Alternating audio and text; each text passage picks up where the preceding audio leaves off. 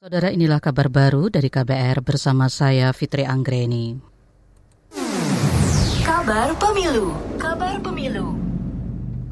Pusat Pelaporan dan Analisis Transaksi Keuangan PPATK menemukan indikasi dugaan uang hasil kejahatan lingkungan sebesar 1 triliun rupiah yang masuk ke partai politik.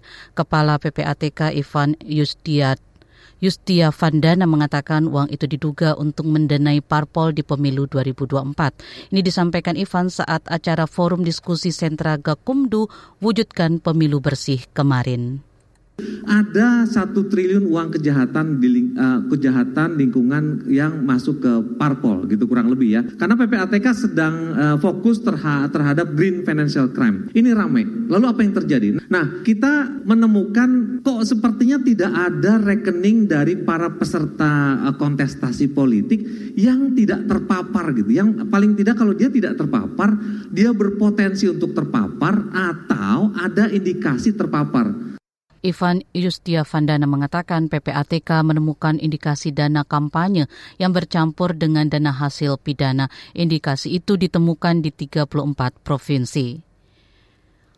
Kita ke informasi berikutnya, Saudara. Pusat Studi Hukum dan Kebijakan PSHK menilai banyak gejala kemunduran demokrasi yang terlihat saat ini.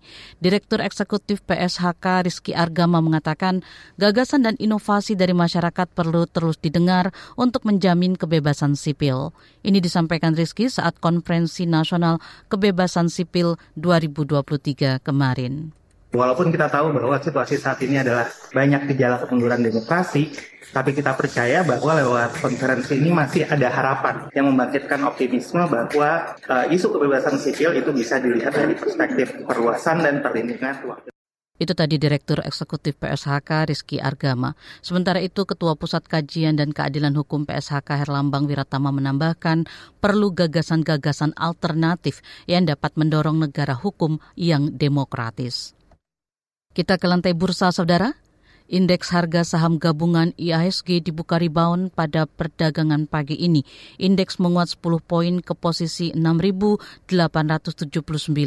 Tercatat 230-an saham naik, 180-an saham turun, dan 230-an saham stagnan.